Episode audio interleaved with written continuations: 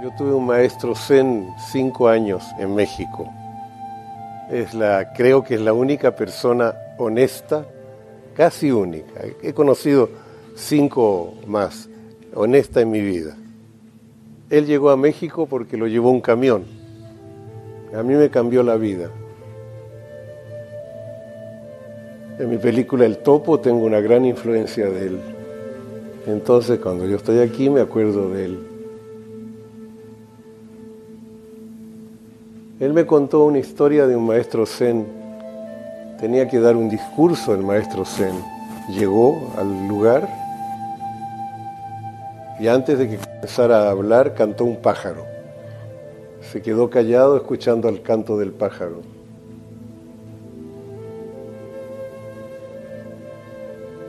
Y cuando el pájaro terminó de cantar, el maestro dijo, este fue mi discurso. Y se fue. No tienen aquí un pájaro que cante para que yo me pueda ir. Bueno, tendré que cantar yo. Y yo me pregunté, ¿qué es esta historia, no? ¿Qué dice el pájaro? Me dije yo. El pájaro no dice. Canta naturalmente. Entonces, canto yo. Yo estoy cantando ahora. ¿Cómo podría yo cantar ahora? ¿Cómo podrías tú cantar ahora? Primeramente, cuando las nubes negras de las palabras se las lleva el viento, en tu silencio el alma canta. Las palabras están en el intelecto. Cuando no hay palabras en mi mente, mi mente canta. Cuando en mi corazón no hay sentimientos negativos, mi corazón canta. Cuando en mi sexo no hay deseos angustiosos. Mi sexo canta. Cuando en mi cuerpo, como ahora, no hay acciones inútiles, mi cuerpo canta. Yo soy mente, corazón, sexo, cuerpo, alma. El alma canta cuando es libre, cuando no tiene nombre, cuando no tiene edad, cuando no tiene nacionalidad, cuando no tiene definiciones. Bueno, ese es un pájaro que canta, un alma que canta. Mi mente conocer más, porque todo está cambiando continuamente. Mi corazón quiere pertenecer más, estar de más en más unido a la, realidad. Mi sexo quiere crear más. Crear es dar. Y mi cuerpo quiere vivir más. Porque la, alegría del pájaro que canta es sentirse vivo. Cuando el pájaro que canta está en el árbol, está en el árbol. Si no está en el árbol, no está en ninguna parte. Cuando tú estás aquí, estás completo aquí. Aquí estás, en ninguna otra parte estás. Entonces aquí yo veo unas mentes sin límites, unos corazones que no critican, sexos creativos y cuerpos que saben no hacer cosas inútiles. Lo más inútil en nuestra vida son las esperanzas y el miedo. Quiero algo que no tengo. Tengo miedo de perder lo que tengo. Aquí sentados, sin esperanzas y sin miedo, estamos bien. ¿Qué es Dios?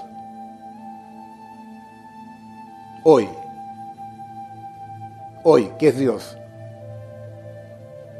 Es el dinero.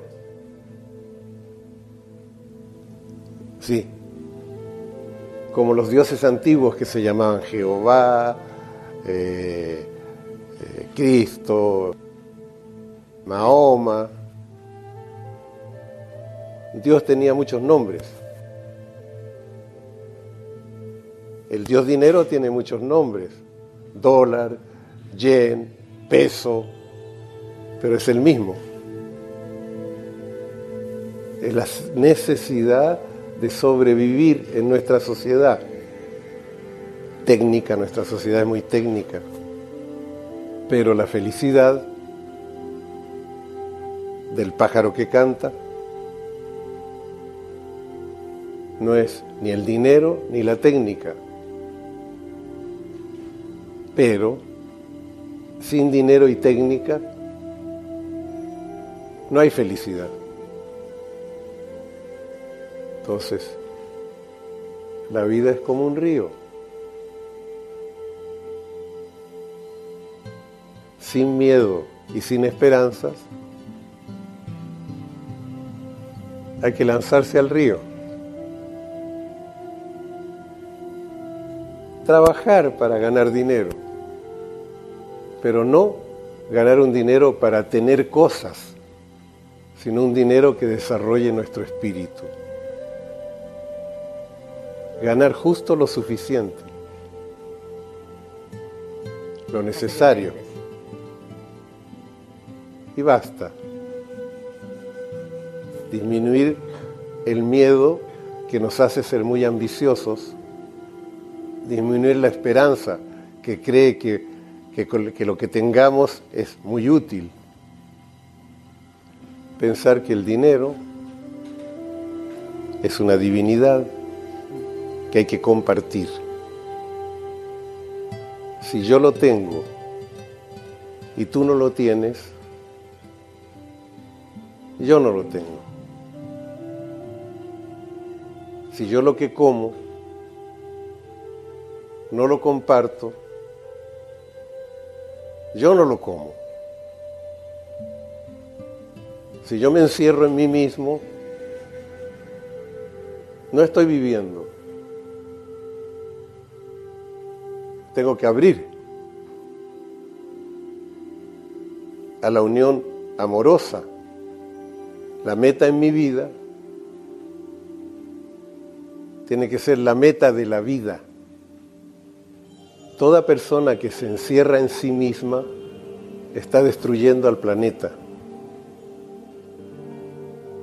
Encerrarse en, un nombre encerrarse en una edad, encerrarse en una nacionalidad, encerrarse en un prejuicio, en ideas antiguas y falsas, es destruir el planeta.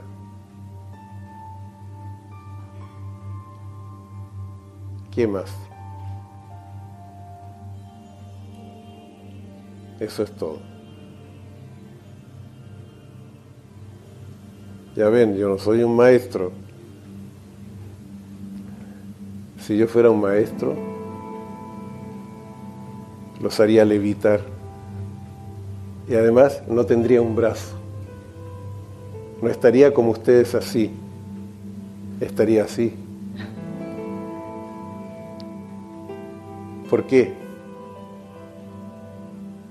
Porque el primer alumno de Bodhidharma para que su maestro lo escuchara, se cortó un brazo. O sea que el Zen fue transmitido por una persona que le faltaba un brazo yo seguiría pensando aunque me cortaran los brazos y las piernas. Y si me cortaran la cabeza, mi cabeza caería riéndose. Así comprendo yo el ser. Ya.